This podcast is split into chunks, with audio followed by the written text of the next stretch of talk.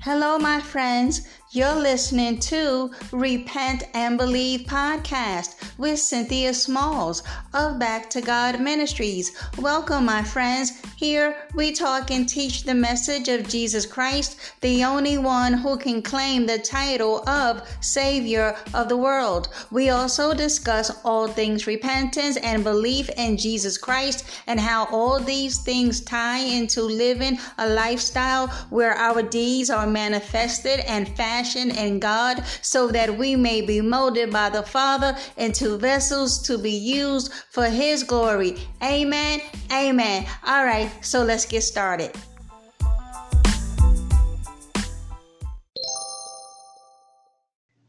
Hey everyone, before we get started, I'd like to say thank you for tuning in. And if you enjoy my podcast, please share download, leave me a message or comment. Thanks, guys. Hello, everyone, and this is Cynthia Smalls with Back to God Ministries. How's everyone doing today? I pray that all is well in your lives, that you are walking by faith and not by sight. You, beloved, are to never give up on the Lord Jesus Christ. Amen. Amen. All right, my brothers and sisters, let's just jump right on in it. You are not following the Lord Jesus Christ if you are still continuing, and I'm talking about without any shame, no repentance, nor any regret, if you are still fornicating.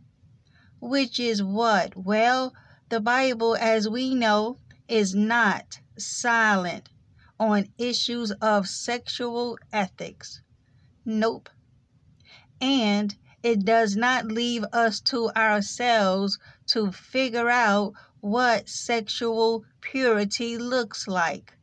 Listen, the Corinthian church had a reputation Paul wrote and said, It is reported commonly that there is fornication among you, and such fornication as is not so much as named among the Gentiles, that one should have his father's wife.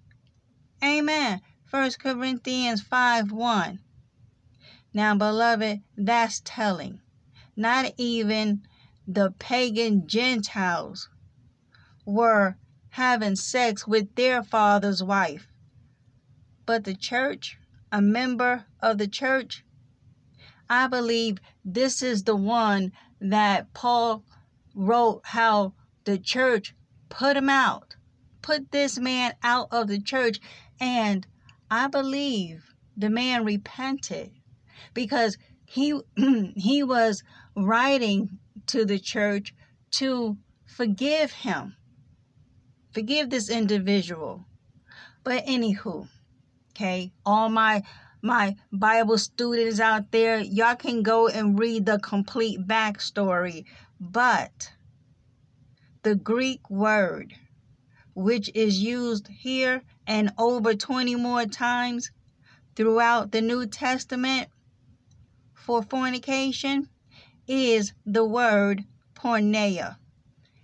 We get our English word pornography. It derives from porneia. During the fourth century, the Greek text of the Bible was translated into Latin in a work we call the Vulgate. In the Vulgate, the Greek word porneia was translated to the Latin word fornicati, which is where we get the word fornication. The word fornication is found in the King James, but excuse me, but modern translations opt to simply translate it translate it to immorality. So, it is safe to surmise that porneia or fornication refers to any and all sexual activity that happens outside the context of God's design of marriage, including but not restricted to pornography, masturbation, adultery, or any other sexual activity that does not honor Christ. Paul warned the Ephesians that immorality or any impurity or greed must not even be named among you, as is proper for the saints. And there must be no and there must be no filthiness and silly talk or coarse jesting, which are not fitting, but rather given of thanks. Amen. Ephesians 5, verses 3 to 4. So, this snapshot provides an image for us that broadens the meaning to include even how we speak to one another. Can't you see, beloved?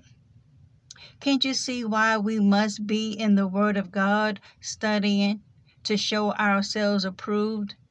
So we will have absolutely no excuse on judgment about what we didn't know, what was written in His book. Listen, we all have access to the Bible. They are sitting on bookshelves, collecting dust on coffee tables, and some are hidden away under beds. With all of this technology we have in the 21st century, we have access to his blessed 66 books of wisdom and knowledge about righteous living. We have his word that details our salvation so that we may be edified and sanctified. Amen. Thank you, Holy Spirit. So, uh uh-uh, uh, there will be no excuse. None.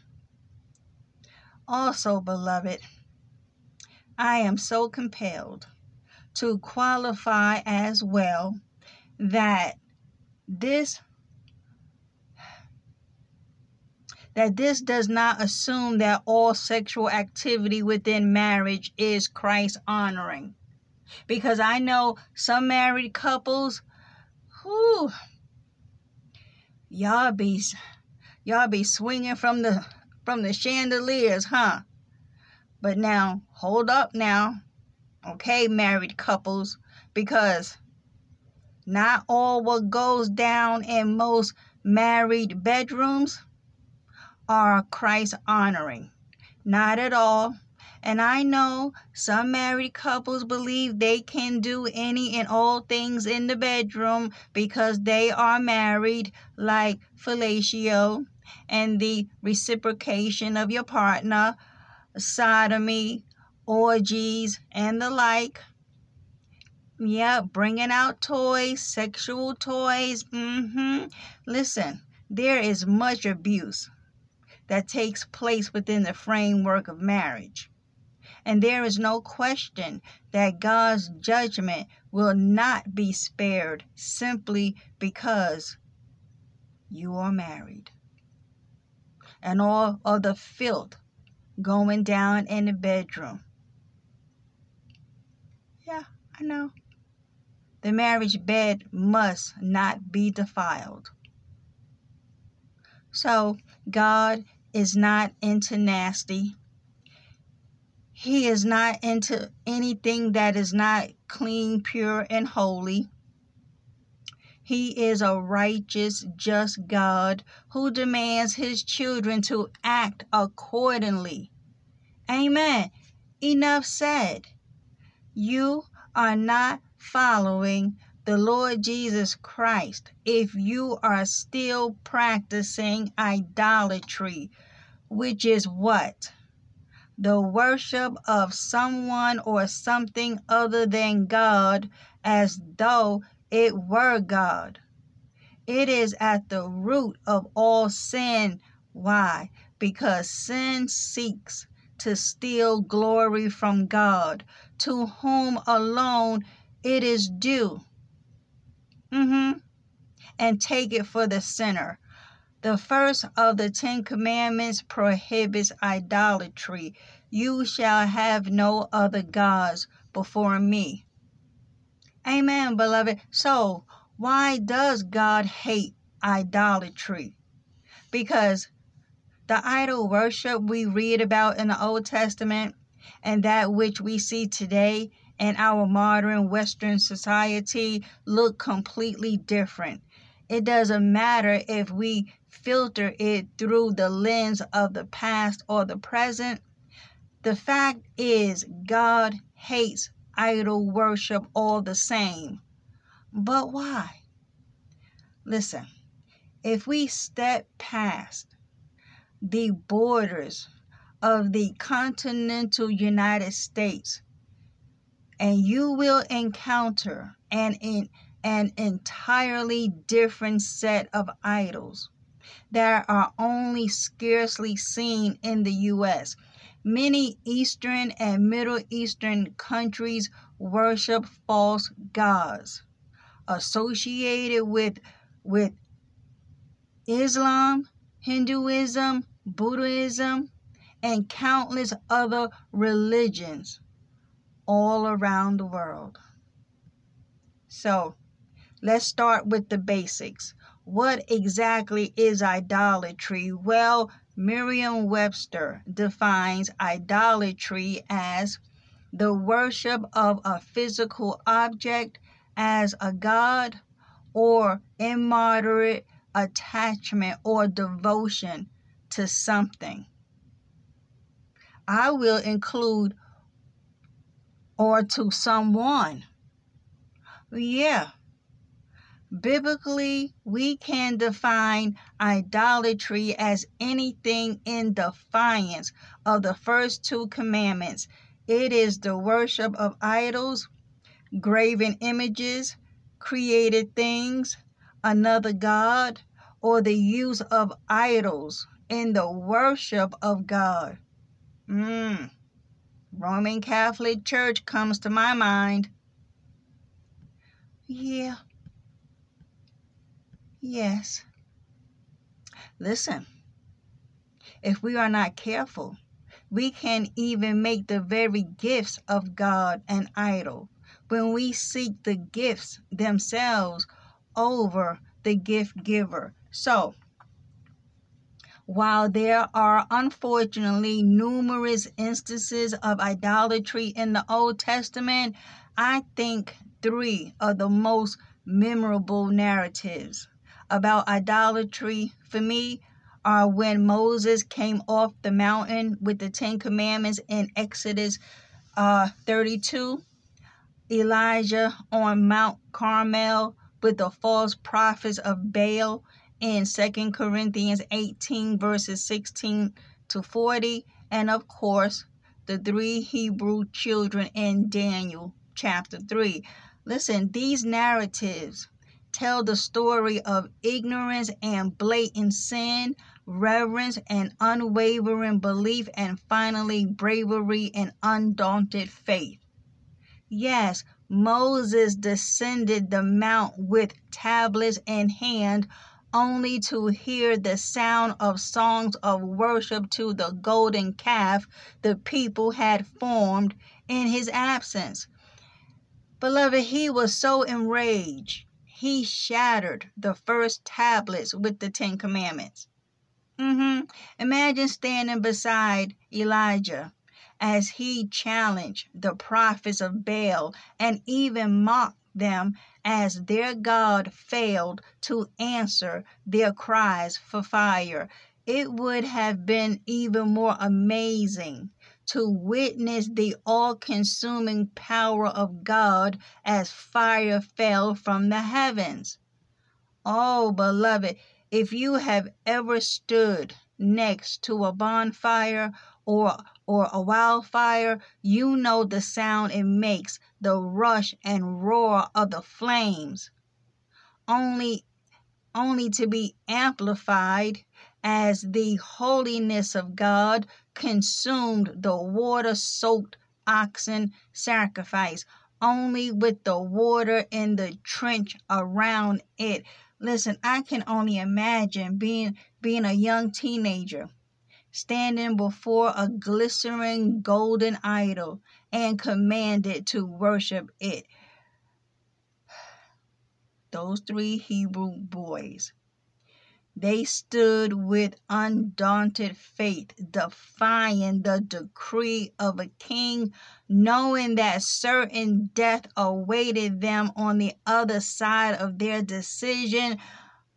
But they stood anyway because of their unwillingness to bow a knee to a false idol the kingdom of Nebuchadnezzar was eternally impacted by the presence of God as those same three boys walked among the flames.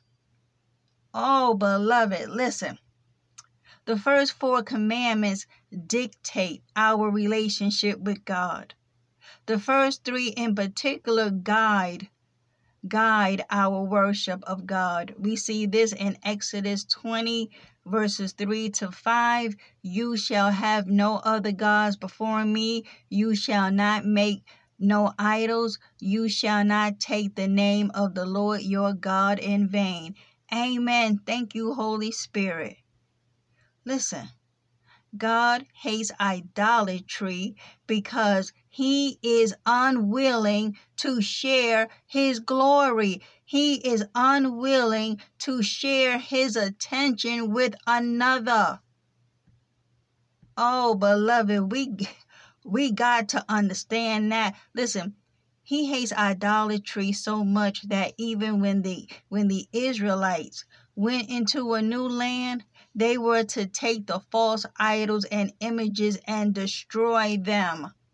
We see this over there in Deuteronomy 7 25 to 26. Listen, he didn't he didn't even want them to be tempted by the gold and silver they were they were made from because once an idol creeps in it ensnares you when moses descended the mountain after receiving the ten commandments he found the Israelites doing what? Worshipping a golden calf. He proceeded to destroy the idol and crush it into powder. He put it in the water and made the men drink it. Uh huh. And then he proceeded to call forth the men who were for the Lord. They went through the camp and killed the men who were not. Three the Bible says 3,000 men fell that day. Why? Why did God command them to die?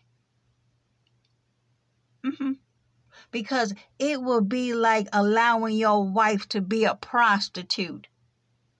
Yes, idolatry is spiritual prostitution. Listen, our Father in heaven hallowed be thy holy name, is unwilling to share his glory. He is unwilling to prostitute the bride meant for his son. He hates idolatry, and those that practice it will not inherit the kingdom of God.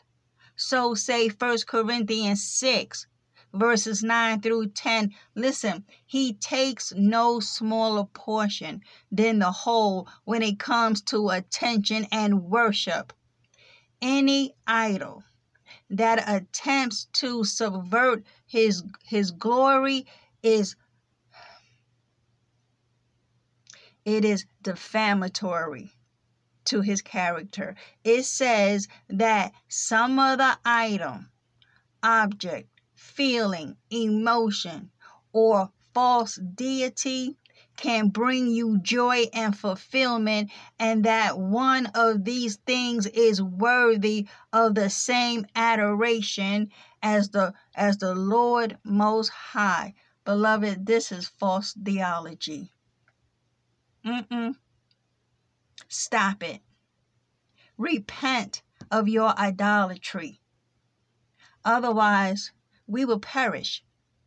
We will perish. So we see many modern day idols today family and children, celebrity and fame, sex, comfort, phones, technology, jobs, status, physical appearance, entertainment, money, material things, identity. Yes, even identity. Listen, beloved, our identity might be one of the biggest idols worshiped today.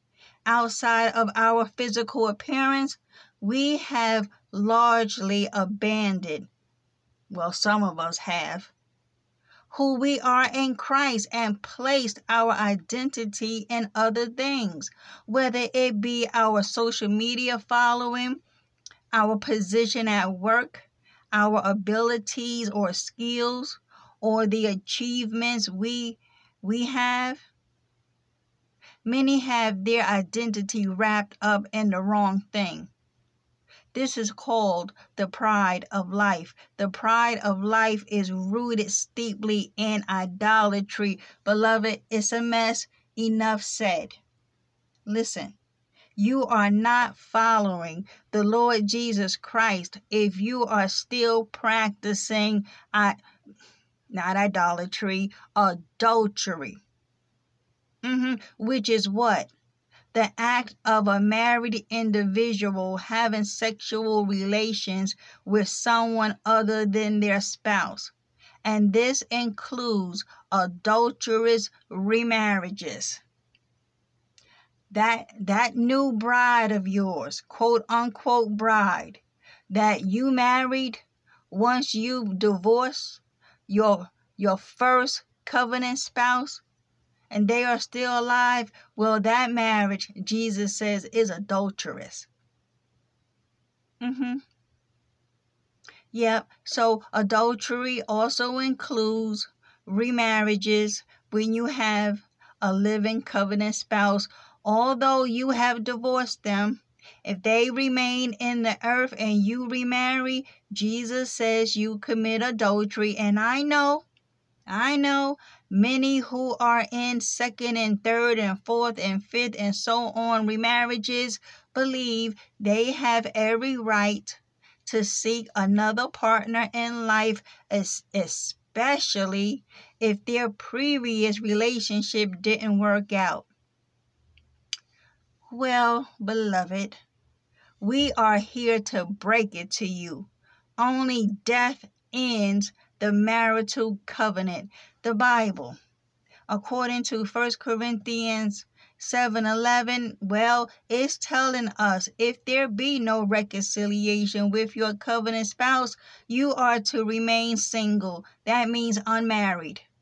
And it goes without saying celibate. Yep. That means you do not have the authorization to remarry just because Bob cheated on you, abused you, ran off with his secretary, stole all your money, went to jail, is a crackhead, don't clean the house, just a lazy good for nothing. None of these reasons give you the authorization to remarry and set up shop with the new quote unquote spouse. It don't matter how many ways you cut it, adultery is sin, whether or not you agree with it. The Bible says in Exodus 20:14, you shall not commit adultery. Amen. Hebrews 13:4, marriage should be honored by all and the marriage bed kept pure. For God will judge the adulterer and all the sexual immoral. Okay, married couples, y'all y'all better cut out all that kinkiness in the bedroom. Mm-mm. You don't get a pass just because you're married and you think you can just abuse your spouse in the bedroom talking about pleasure. Mm-mm. No, keep it clean. Keep it holy. Luke 16 18, Jesus says, Anyone who divorces his wife and marries another woman commits adultery, and the man who marries a divorced woman commits adultery. Amen. It's cut and dry, beloved. The reason why it is controversial and quote unquote so hard as they say, to understand. You mean to tell me Jesus doesn't want me to be happy? No, he wants you to be born again and come to repentance. And whatever the sin you are in, yes, he wants you to come out of it. Yes. Because you see, in the eyes of God, as long as that first spouse is alive, that marital vow is still in effect. Man can hand out divorce certificates like tic tacs all day, all day long. If you have named the name of the Lord as your Savior, we have been commanded to depart from iniquity. Where is the fear of God in your life? Do you not fear Him that can throw both your body and soul into hell? Okay. Well, Proverbs 6:32. But a man who commits adultery has no sense. Ooh, okay. Okay now. Whoever does so destroys himself. Amen. Oh, Holy Spirit, teach us today. Matthew 5 28. But I say unto you, that whosoever looketh on a woman to lust after her hath committed adultery with her already in his heart. Amen. Beloved, this is idolatry. I mean, sorry, this is adultery we talking about. Yeah, even if you look upon whether it be a man or a woman, but what Jesus was saying here, who whosoever looketh on a woman to lust after her has already committed adultery with her in his heart. Yeah. Romans 7 2 to 3 for example, by law, a married woman is bound to her husband as long as he is alive.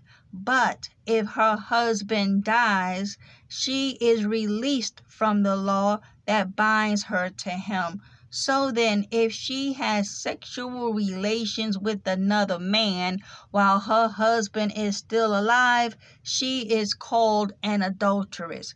But if her husband dies, she is released from that law and is not an adulteress if she marries another man. Amen. And beloved, this this scripture right here has been so twisted and mangled by those who were looking to proof text that if a wife commits adultery, then the man can't rightly divorce her and start over again. But that's not what this is talking about.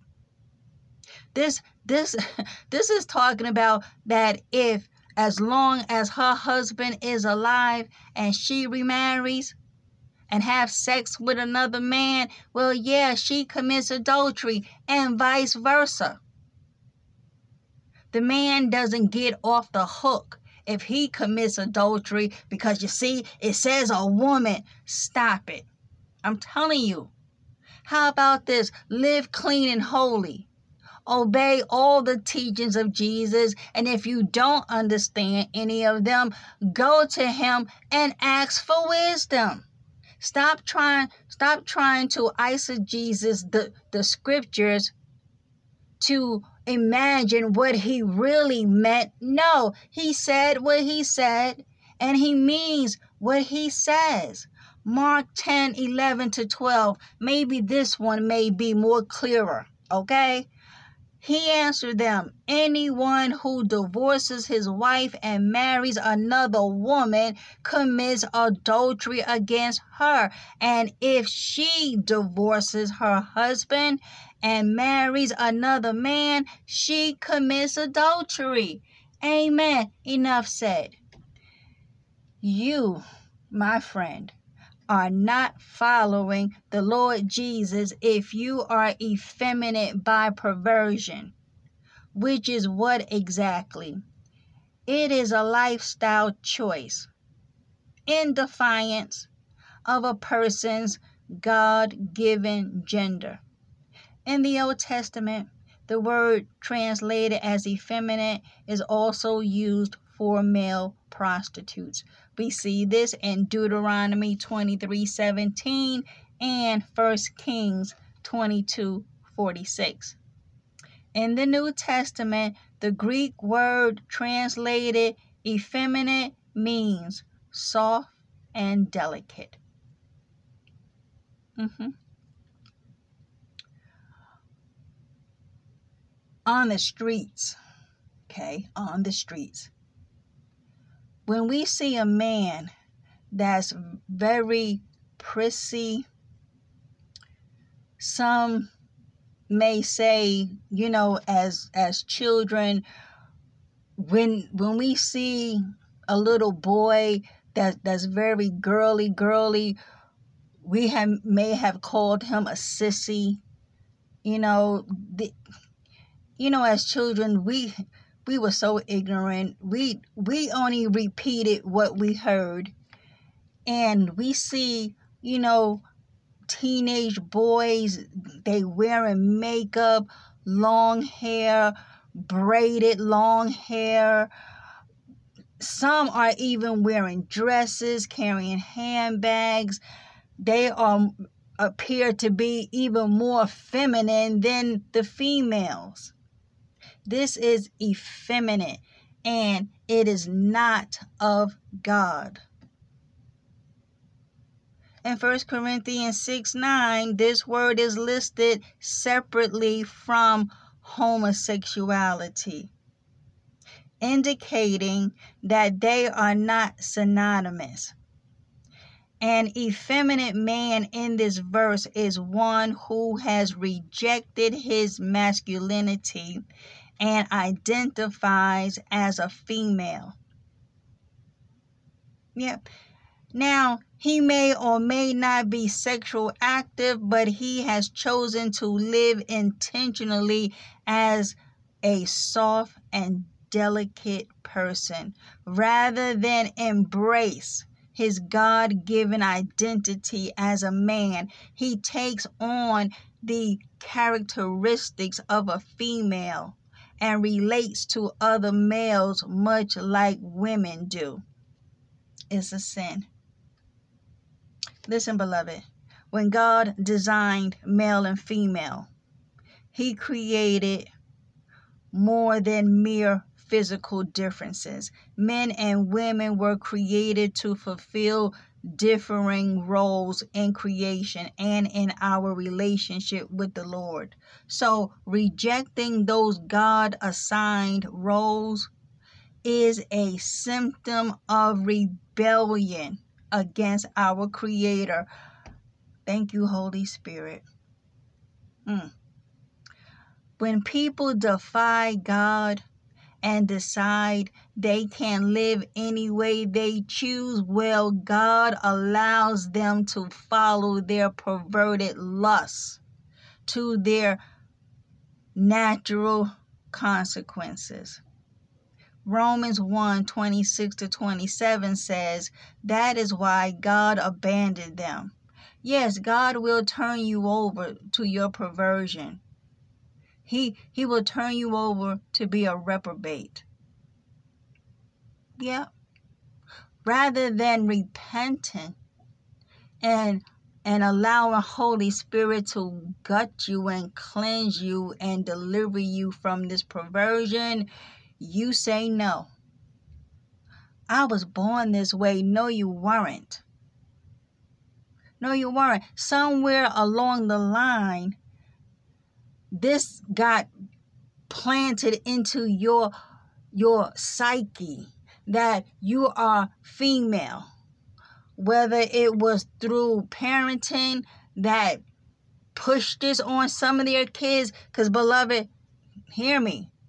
Some parents who may have wanted a daughter but got a son they treat the son like she he's a girl and then when they get you know around that especially around like 8 and 9 and 10 you know playing with dolls all the time and what whatever the parent either the mother or the father whatever treat them delicate and feminine mm-mm you are setting them up for that lake of fire. You know, like especially with the boys, piercing their ears.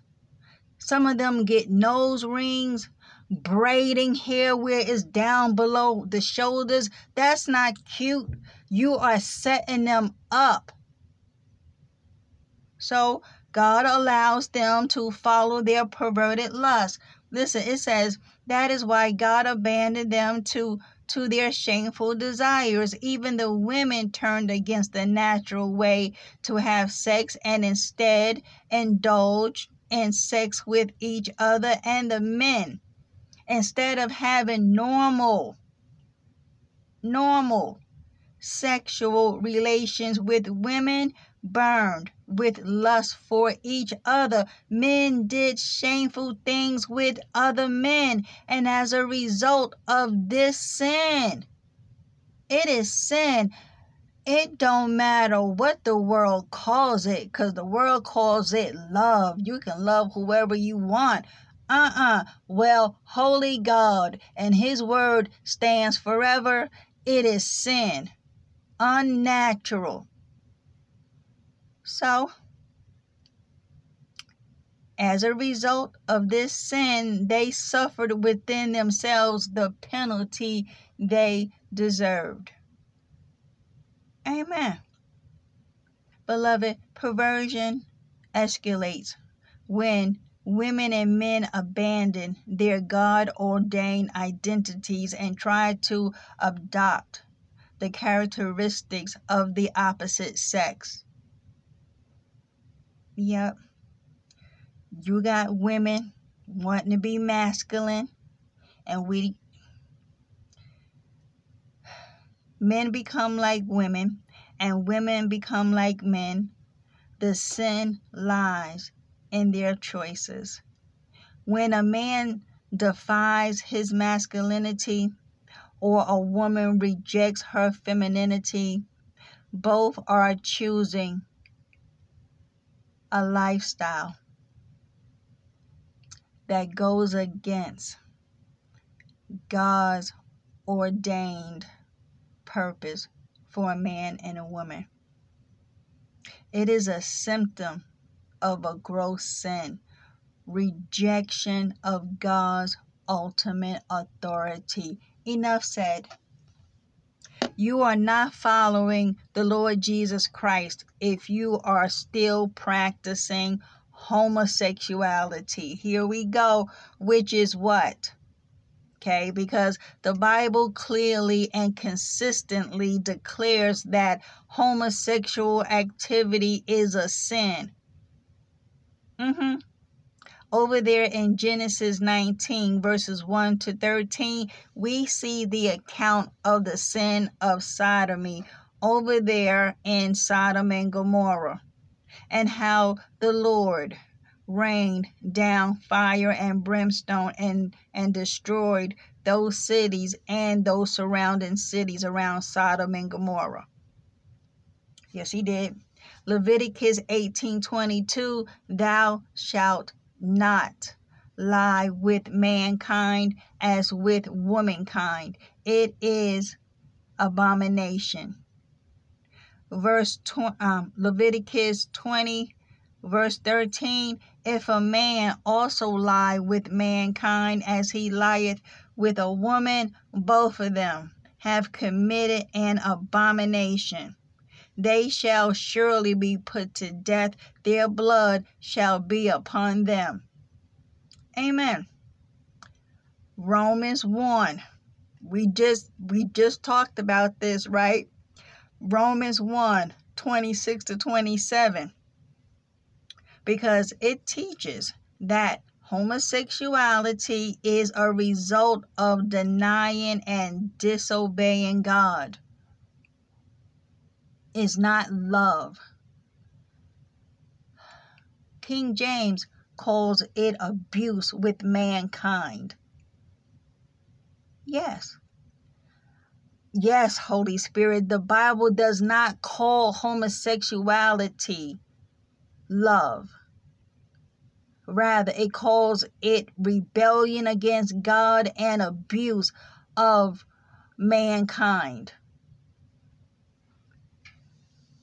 When people continue in sin and unbelief, God gives them over to even more wicked and depraved sin to show them the futility and hopelessness of life apart from God. One of the fruits of rebellion against God is homosexuality. Again, 1 Corinthians 6 9 proclaims that those who practice homosexuality will not see the kingdom.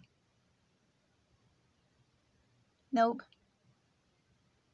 No homosexual will inherit God's kingdom. 1 Timothy 1 8 through 11. But we know that the law is good. Amen. If one uses it lawfully, realizing the fact that law is not made for a righteous person, but for those who are lawless and rebellious, for the ungodly and sinners, for the unholy and profane for those who kill their fathers or mothers, for murderers and immoral men and homosexuals and kidnappers and liars and perjurers and whatever else is contrary to sound teaching according to the glorious gospel of the blessed God with which I have been entrusted. Amen. Hallelujah. So, beloved, we see that if one does not repent, well, the law is going to judge them. Mm-hmm. So it don't matter how many homosexual celebrities, singers, rappers, actresses, actors, politicians, you name it, even in clergy clergy. It's still sin. No, it's not love. And no, he does not authorize it. Listen, there is no such thing as a Christian homosexual. Nope. But there is room at the cross for the homosexual, for the lesbian, for the transgender, for the transvestite, for the harlot, for the whoremonger. Just so we are clear, all sin. Ain't no one picking on anyone in particular. All sin is offensive to God. Without Christ Jesus, we are lost. Whatever type of sin has entangled us, if we don't repent, we are lost. According to the Bible, God's forgiveness is available to the homosexual just as it is to the adulterer, idol worshiper, murderer, liar, and thief.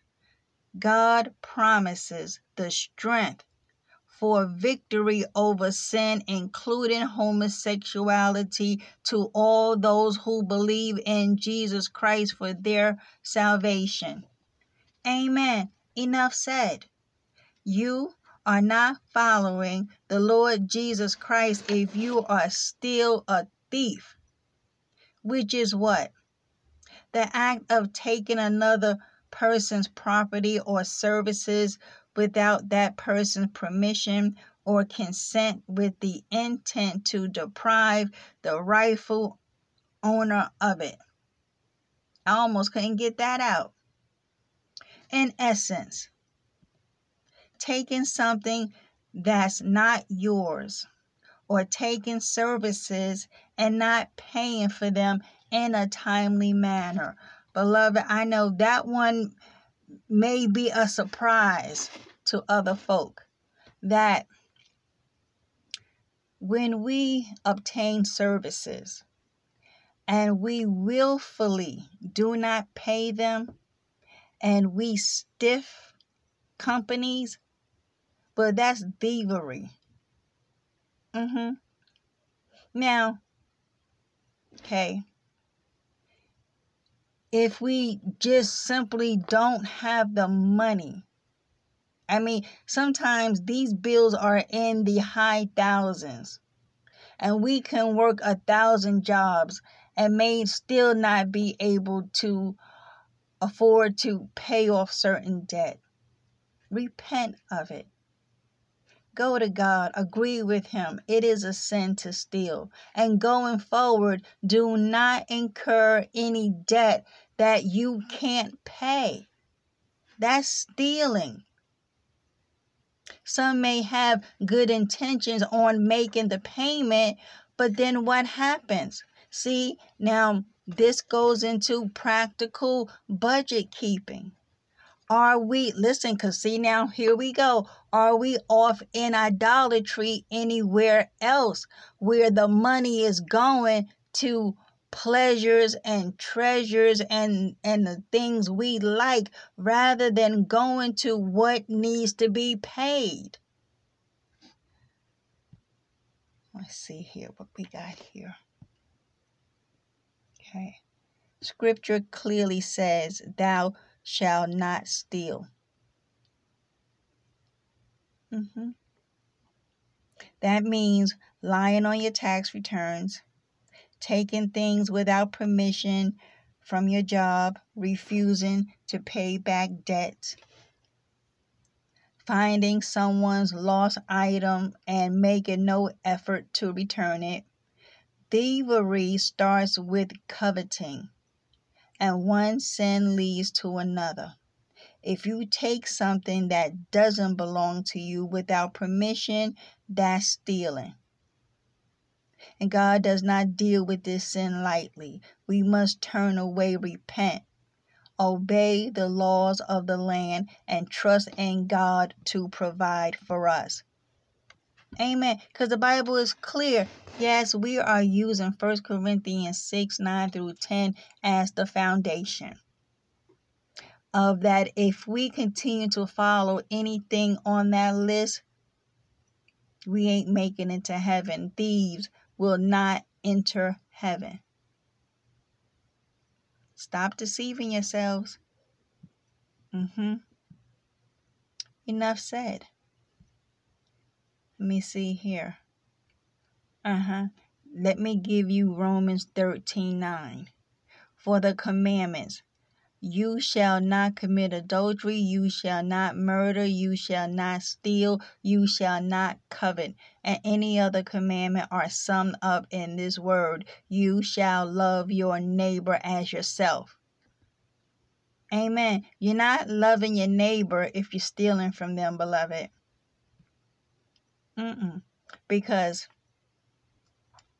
the Lord Jesus was saying over here, like he was saying in in um Mark seven, what is it, twenty to 23 or maybe 24 but over here in matthew 15 17 to 19 he's saying the same thing don't you know that everything that goes into the mouth passes into the stomach and then is expelled as waste?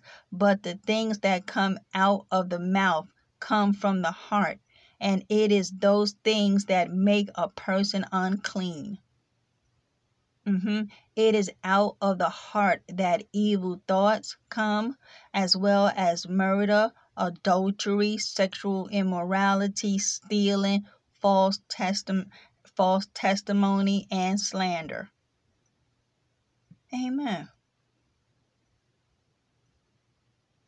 Uh oh. Yep. I'm just looking over. Listen, all you got to do is just type in thievery scriptures in the Bible and a whole slew of scriptures that that come against stealing. So, enough said. You are not following the Lord Jesus Christ if you are still covetous, which is what inordinately or wrongly desirous of wealth or possessions, greedy. Oh, Holy Spirit, at the heart of covetousness is greed. You are a greedy person. You are not even content with what you have. You think because others have something, you also should have it and you got a mindset like, huh, well, so and so don't even deserve that. I do. Says who? You? Greedy person? You already got, but you want more. All of this idolatry and lust and covetousness, you're not walking. You're not following Jesus Christ living like this. You're not. We have been commanded to be content with what we have. Now, if the Lord chooses to to bless us with anything material, well, hallelujah. If he blesses our brothers and sisters more, well, then hallelujah. If we only work from paycheck to paycheck, but we are living clean and holy, well, hallelujah. And we see others they got houses and cars and lands. Well, then, hallelujah. Hallelujah. Well, I don't know why so and so got that promotion. I've been here 15 years. I have a college degree. This one just came out of high school. Because, see, I, I know what it is. He's the boss son. And so we know nepotism is alive and well. Be satisfied with your position and you continue to do a good job. Who's to say in five years the boss's son is going to leave and start his own company? But because you were backbiting and, and talking about the boss, you end up getting fired. So, okay, is a greedy person. Covetous is a strong wish to have something, especially something that belongs to someone else. It all boils down to lust. You want what someone else has without being content with what you already have. And because you are desirous and greedy, some have committed great sins in order to get what they want. Murder. Many have died by lethal in- injection because they wanted something that someone else had. And so they committed murder to get it. The Bible says in Exodus 20, verse 17, You shall not covet. That is, selfishly desire and attempt to acquire your neighbor's house. You shall not covet your neighbor's wife, or his male servant, or his female servant, or his ox, or his donkey, or anything that belongs to your neighbor. Amen. Keep your eyes on your side of the fence, beloved, because today, coveting a neighbor's ox or a donkey may seem may sound something like this. Why does he get all the breaks? I work just as hard as he does, but I get nowhere. If I just had what he has, I can do better too. Oh, beloved, we cannot love and serve our neighbors if we are jealous of their station in life. Coveting another's livelihood can result, if we are not careful, and believing that God is not doing a good job caring for us as we accuse Him of being unfair. in the way he has blessed someone else. Listen, King Ahab is a biblical example of someone overcome by the evils of coveting.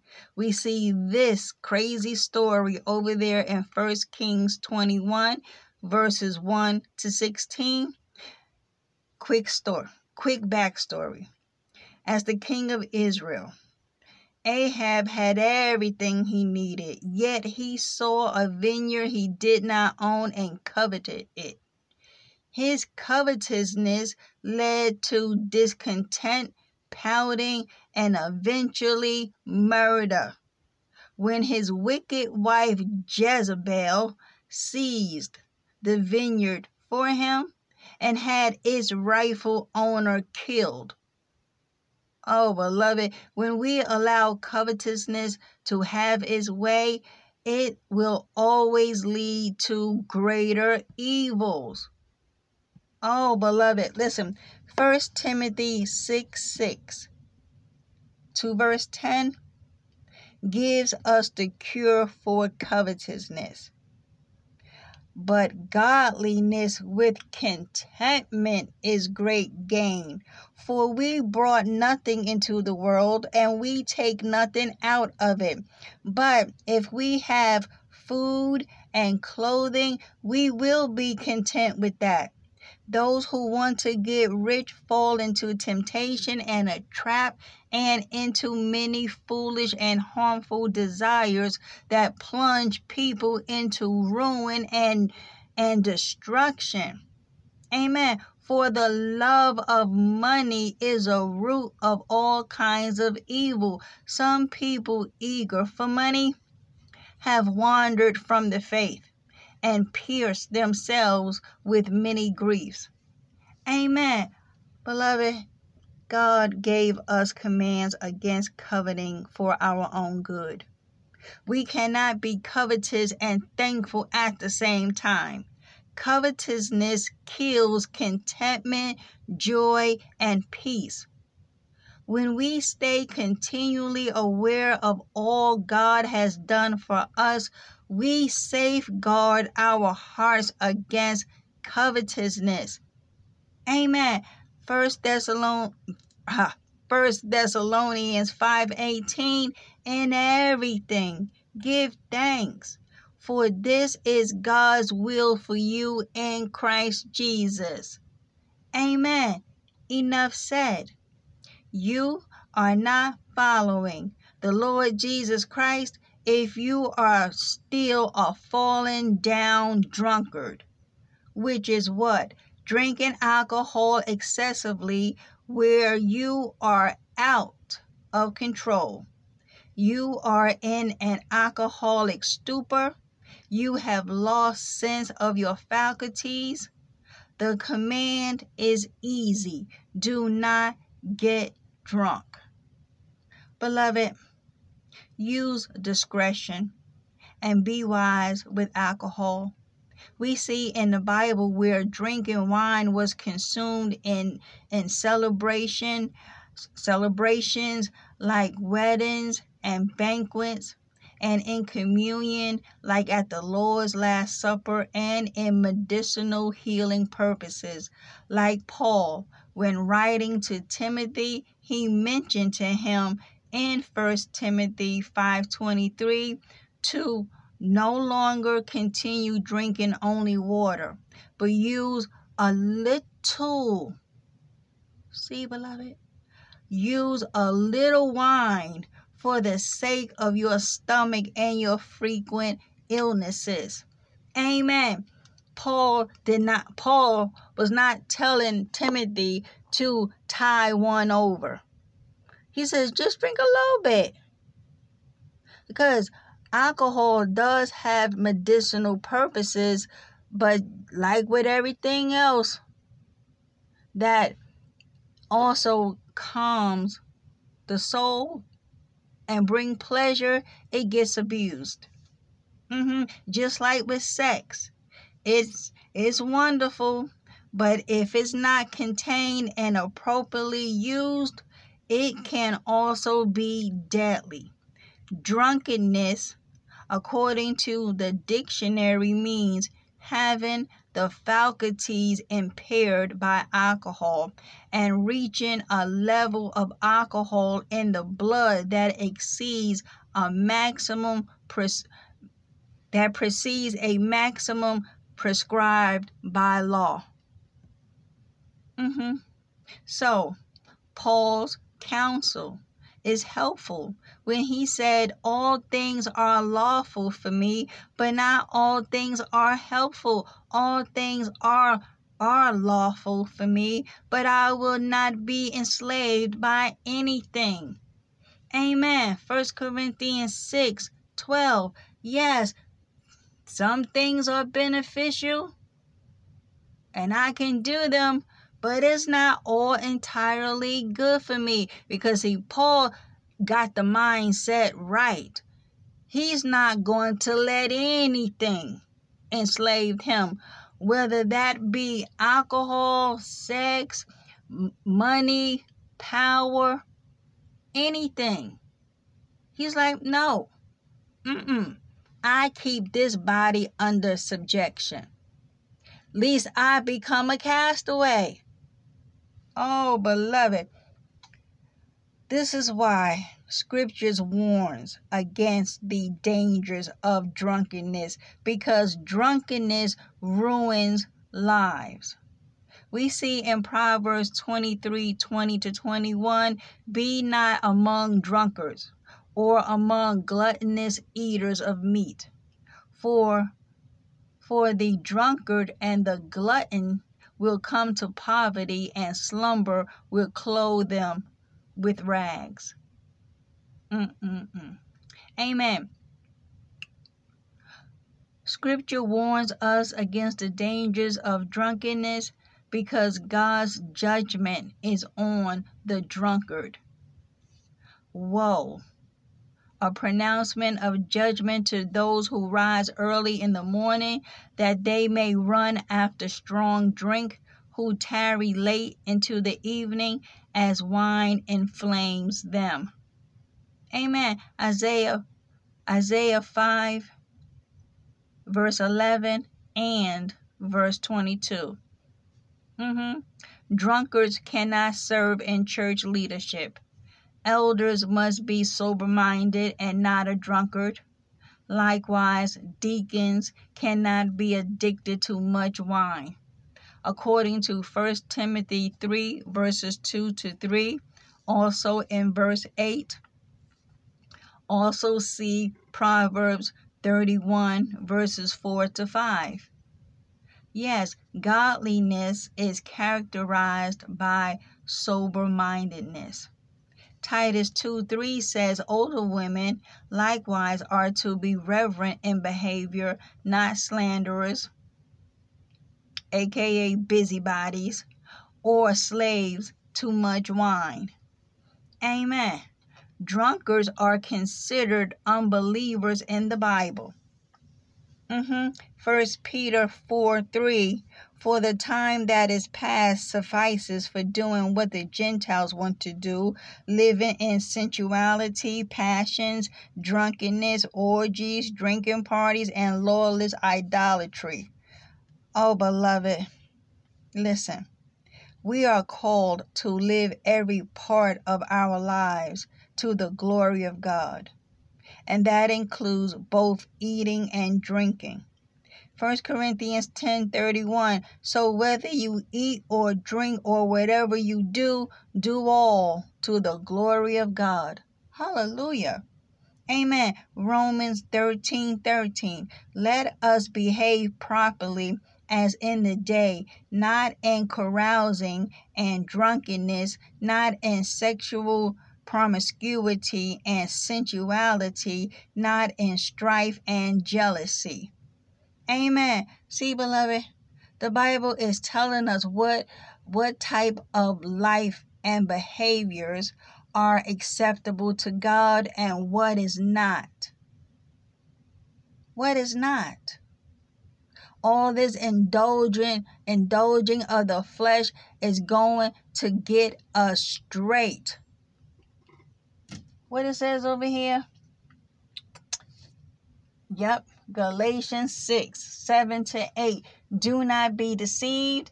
God is not mocked. For whatever one sows, that will he also reap. For the one who sows to his flesh will from the flesh reap corruption. But the one who sows to the Spirit will from the Spirit reap eternal life. Amen. We will reap what we sow. We keep sowing to this nasty, stinking flesh. We gonna perish. Yes, all of this feel good ain't really good, beloved. Therefore, Luke 21 34, be on guard so that your hearts will not be weighed down with dissipation and drunkenness and the worries of life, and that and that day will not come on you suddenly like a trap. Amen. Lord Jesus was telling us, be prepared for his coming. And in the meantime, as he tarries, calling all men everywhere to repentance, he is telling us to be on guard. He's telling us stay alert so that our hearts will not be weighed down with drunkenness and dissipation. What is dissipation again? So we won't forget Hmm, it is debauchery, decadence, wildness, self indulgence, sin- sinfulness, immorality, impurity, corruption, vice, licentiousness. It's a mess. Promiscuity, lustfulness, lewdness, wantonness, and drunkenness. The Lord is telling us how not to live as we await his coming. Isaiah 28 1 What sorrow awaits the proud city of Samaria, the glorious crown of the drunks of Israel.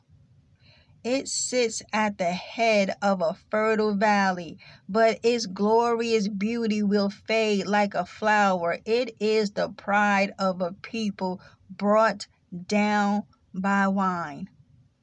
Wow. Amen. Enough said. That's a sad state of affairs. Look at what drunkenness does to a person and a nation, it brings them both down. My friend, you are not following the Lord Jesus Christ if you are still a reviler, which is what? Those who speak in an insulting manner. In essence, you are a slanderer, the verbal form means to assail with contemptuous language, to utter bitter complaint or denunciation. Christ Jesus says, Whoever says, You fool, will be liable to will be liable to the hell of fire. Amen. Matthew 5 22 on the day of judgment, people will give account for every careless word they speak. Amen. Matthew 12 36. I know. It is so easy to think, oh, my words are no big deal. I'm not doing anything bad. In fact, I'm justified in what I'm unleashing out of my mouth. Look at what they did. Oh, really? Hmm. Interesting, isn't it? How we excuse our own unguarded words, even as we wince in pain at the words of others. Beloved, not only must we not be revilers, but we can't be hypocrites either. Again, a reviler is a person who uses words to damage, control, or insult someone's character or reputation. Today, we will call a reviler a verbal abuser. Reviler is a multi purpose a multi-purpose word that is used in the Bible to describe all manner of verbal sin such as slander, angry outbursts, and foul language. Excuse me. Mm-hmm. Reviling is usually listed with sins we would consider greater, such as homosexuality and theft. Well, Paul lists revilers among the sexual immorals and drunkards in 1 Corinthians 5:11 and he instructs the church to have nothing to do with such people if they claim to be a follower of Christ. Amen. Enough said. And lastly, beloved, you are not following the Lord Jesus Christ if you are an extortioner, which is what a greedy ravenous person. The element of, of covetousness and usury is involved in the meaning of this word. For it is greedily gotten gain by threat, exposure, kidnapping, or by force, oppression, or abuse of authority. It is also lending huge amounts of money knowing the recipient can't possibly pay and therefore what was put up for collateral is taken. And in the case of loan sharking, you may get your arm broken or you may get shot or they may come and bust your kneecaps. Yeah, these are extortioners. Mm-hmm what was mortgaged is forfeited. Yes, you have unscrupulous lending companies that that hand out mortgages and then unbeknownst to you down in the fine print way down on page 193 paragraph paragraph G highlighted unbeknownst to you tucked way in the middle of fine print is a balloon payment. Once you make five payments, the next payment, we want it all. Meanwhile, they don't tell you that up front.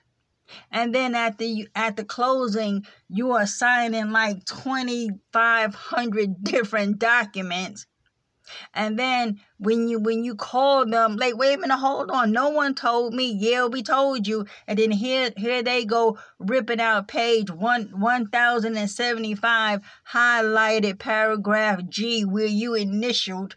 Cause no, come on, no one really read all of that legalese. And they just tell you, sign here, sign here, sign here, sign right here, right here, right there. Here we go. Boom. Okay. Six months later, here the bank come knock well, not the bank, but this unscrupulous lending company comes knocking at your door with note in hand talking about, well, the house is now mine. Yeah, extortioners. Mm-hmm. Is a setup from the word go to get you no, to get your material possession by any means necessary, by hook or by crook. These are they who intentionally and knowingly take from the poor and needy by fraud and pillage. The extortioner, if he or she does not repent, will perish. Oh, beloved, Lord Jesus aimed charges of extortion, fraud, and robbery against the people of his day, particularly the Pharisees, in the in the sharpest terms their ears could bear over there in Matthew 20 Matthew 23 35 Woe to you self-righteous scribes and Pharisees hypocrites for you clean the outside of the cup and of the plate, but inside they are full of extortion and robbery and self indulgence, unrestrained greed. Amen. John the Baptist counseled, repented, tax collectors and soldiers. When he says over there in Luke 13, no, Luke 3, verse 13 and 14, collect no more than is appointed you. Rob no, rob no, oh my goodness. I'm tired, y'all. Listen, rob no one by violence or by false accusation, and be content with your wages. Amen. The final stroke is given by Paul. Again, 1 Corinthians 6:10, nor thieves, nor the greedy, nor drunkards, nor revilers, nor robbers, aka extortioners, swindlers, will inherit the kingdom of God. Yep, the extortioner is listed among some of the greatest crimes committed by humanity in the Bible and is punishable by eternal separation from God in the lake of fire. Amen. Enough said. Enough said. Beloved, at the end of the day, the Bible is clear. From Genesis to the last jot and tittle in the book of Revelation, the unrighteous will not inherit God's kingdom. Nope. So let us read 1 Corinthians 6 9 through 11. And then I'm going to let you all go. As a matter of fact, let us begin in verse 8. Okay? Because it is quite interesting that Paul was talking to the Corinthians. He was talking to the body of Christ. He was not talking to outright sinners. Because in verse 8, he was saying, on the contrary, it is you who wrong and defraud. And you do this even to your brothers and sisters. Do you not know that the unrighteous will not inherit or have any share in the kingdom of God? Do not be deceived. Paul was telling them, do not be deceived neither the sexual immoral, nor idolaters, nor adulterers, nor effeminate by perversion, nor those who participate in homosexuality, nor thieves, nor nor the greedy, nor drunkards, nor revilers, whose words are used as weapons to abuse, insult, humiliate, intimidate, or slander, nor swindlers will inherit or have any share in the kingdom of God. And such were some of you before you believed. See, he's pointing out the fact that because apparently this were some of the lifestyles they were were living in and some were dibbling and dabbling once again dibbling dabbling once again and he was exhorting them, Stop it. Do not be deceived. And why would they be so deceived? Yes, Holy Spirit, why would they be so deceived? Still doing these things, why would they be so deceived? You want to know why? Because they assume, like many are, what? Once I'm saved, I'm always saved. They must have believed that because they were believers that they can get away with how they once lived because now they are in Christ. No, beloved, that is why once saved, always saved is so damnable and, and dangerous. And I love how Holy Spirit always finds a way to keep bringing this forth. He he always finds a way how we can wiggle that in about just how damnable and false and dangerous it is. just because we are in Christ, we don't have a past to continue in lifestyles we once lived before we believed. In Christ, the Bible is replete. Scripture after scripture calls for us to live holy and clean. We have Holy Spirit to sanctify us, cleanse us, guide us, teach us, and lead us. He showed us how to live by pointing us to Jesus. And we have God's Word 66 books, pick one. Every last single book in the Bible tells us that God hates sin. He wants us to repent. He wants us to turn from every evil, wicked way and turn to Him. So in Christ, we can be saved from this present world and His coming wrath. Beloved, it is not difficult. It's only difficult when you still want the world and Christ Jesus too, and you can't have it both ways. Glory be to God. So, back over here. Because Paul would just finish telling us that the reviler, the slanderer, nor swindlers will will inherit or have any share in the kingdom of God. And and such were some of you before you believed but you were washed by the atoning sacrifice of Christ. You were sanctified set apart for God and made holy.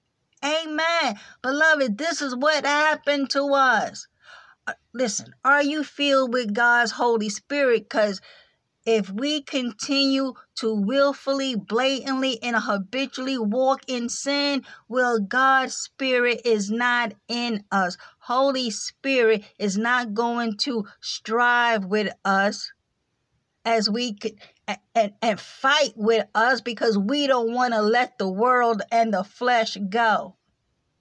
Nope. And if we keep it up, God will turn us over to be reprobates. He will wash his hands of the matter because he ain't striving with man. No, he ain't doing it. His eyes is on Jesus Christ and what he has done on behalf of humanity. And if we are too fill in the blank, if we are too ignorant, and rebellious to get on board, then we're gonna perish. Yes, we will. And we won't be able to pull on grace. We won't be able to pull on the apostate bishop. If you and I do not produce fruit in keeping with our repentance, Lord Jesus says over there in Matthew 15, we will become like broken off, withered branches, withered branches that are bundled together to be burned. Uh huh. And so, before you even fix that face, well, that's working for your salvation. Salvation is a free gift. You see, this is why I'm going to love on you. Because I get it. I was there too. I tried to play both sides of the fence. I believed every bit of one saved, always saved.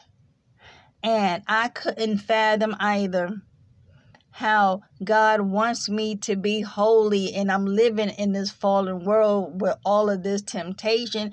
He understands. He sees I'm trying. No, beloved. Nope. He wants us to live obedient lives. And we can kick the can around talking about how it's so impossible to stop sinning, all this temptation. We all sin. You can't tell me you don't sin. Cause if you if you say that, then you are a liar. Beloved, we can keep going around this same table. At the end of the day, Christ Jesus is on his way back. And yes, he expects, no, not even so much expects, but he demands that we do live godly lives worthy of the kingdom. I was thinking of something else. His grace does not give us license to sin. And we can't use it as a green light, like as if it's some okay that, you know, I'm you know, I'm born again. You know, I, I may slip I may slip here, I may slide there, but I'm still good.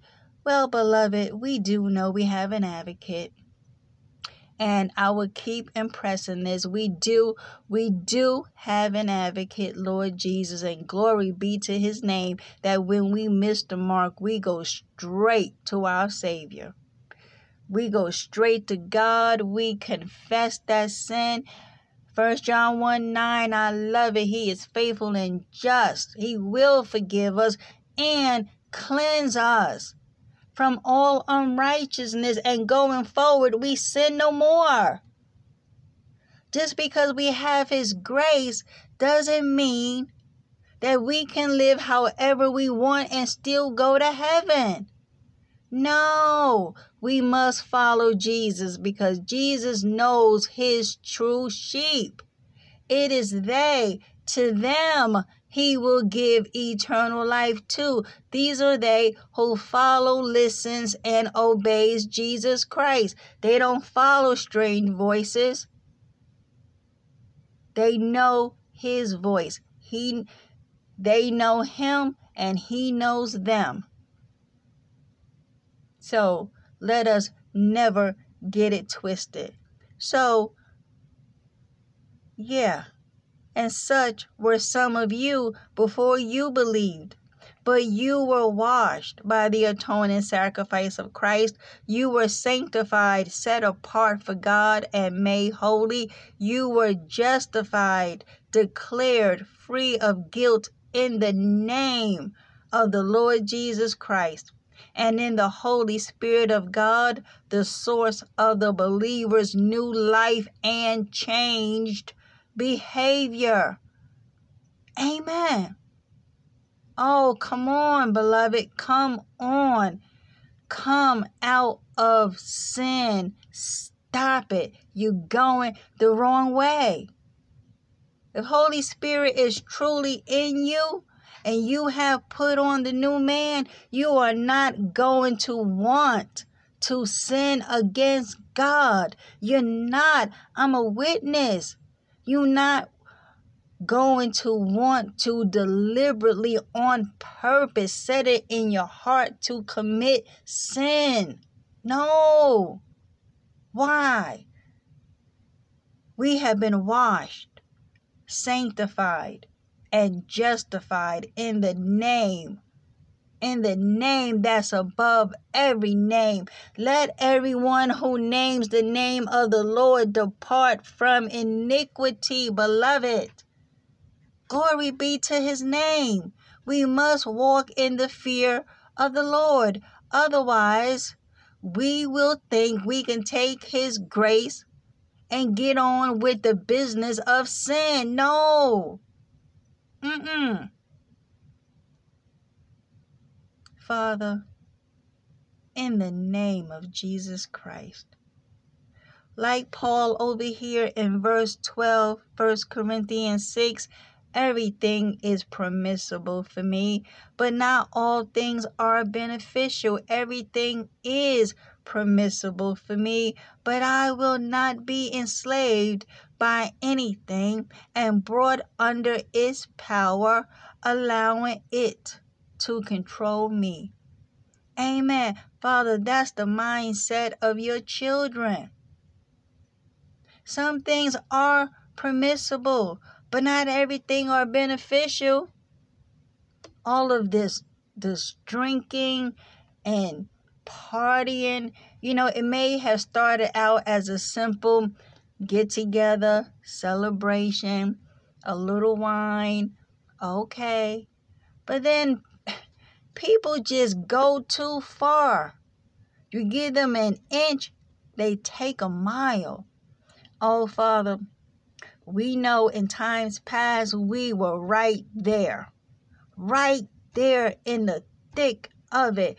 But glory be to your name, you pulled us out of a life that was headed toward eternal destruction. And those you have called as your messengers, we scream aloud Turn, turn, turn from your evil, wicked ways and turn to God so you can be saved, made clean and pure and holy in the sight of God. Oh, Father, thank you for your wisdom. We love you. Oh, Father, we love you and we shall obey you. Father, forgive us. Have mercy. Have mercy on us, Father. If we have done anything, said anything that's that's not holy, that that's not perfect and just in your sight, we welcome the discipline. Teach us your ways. Teach us what is good and right and holy in your sight because we don't find your commands to be burdensome. We don't we don't find them to be troubling. We don't find them to be such a bore that living clean is so not fun. Father, we have been deceived long enough. Now it's time for us to wake up and understand time as we know it is is coming to a dramatic end. When Jesus Christ returns with his angels in flaming fire, taking vengeance on them who know not God and obey not the gospel, they shall be punished with everlasting fire, separated from the glory of the Lord. Oh, Father, have mercy. Have mercy on your people. You are a good Father. Lord Jesus, you are a good shepherd. Thank you, Holy Spirit, for being our Parakletos thank you that we can walk alongside of you, being guided by God's word. We seek to be holy and made whole as we await the coming of our Lord. Therefore, we shall remain sober minded and alert. We know we have an enemy who prowls around like a roaring lion seeking whom he can devour. But if we submit ourselves to God, resist the devil, he will flee. That's the key right there. That's the puzzle piece that many have not put into play. We don't we don't have to be oppressed. We don't have to be hounded by the devil because we keep playing in his playground. But we humble ourselves, submit ourselves under the mighty hand of the Lord, and he shall deliver his people. Thank you, Father. In Jesus' mighty name I pray. Glory be to God. Beloved, I pray you have been edified. I know I was. Thank you for tuning in. And Lord willing, until next time, repent and believe. Stop sinning and turn back to God. Live clean, live holy, be righteous, be kind, love your neighbor, love God with your whole heart, soul, mind, and strength. And Lord willing, until next time, I shall be speaking to you all soon. I love you. Praise the Lord.